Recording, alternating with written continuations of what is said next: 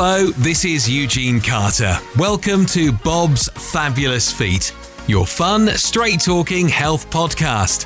On a previous episode, we spoke about verrucas. We now turn our attention to yet another condition that is also common, contagious, at times painful, and embarrassing for many. Let's jump right in. Thank you, Eugene. Now, there's a lot of faff out there about fungal toenail infections. So let's put things straight about what they are, how you catch them, treat them, and prevent them. They are microscopic, plant like organisms, which are contagious and can be caught when walking barefoot in damp communal areas, like around swimming pools and communal showers.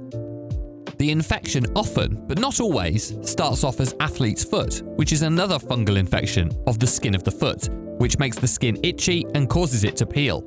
If the infection moves into the toes, it's called a fungal toenail infection. They can be painful, unsightly, and easily caught. And unlike some foot conditions, they refuse to pack their bags and leave just because you ask them nicely.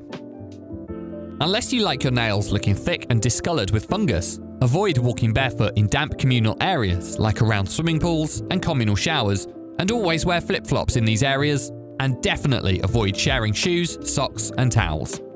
Wash your feet every day with warm, soapy water. Rinse them thoroughly and then dry them thoroughly before placing feet in shoes because fungi like warm, dark, and moist conditions. Now, here's the part you don't want to hear, but it's important for you to know.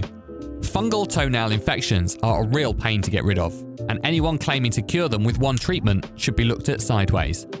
Nevertheless, they're not impossible to get rid of, and there are some oral medications that may clear up your fungal toenails, but they need to be prescribed by your doctor. Many over the counter products are simply not that effective.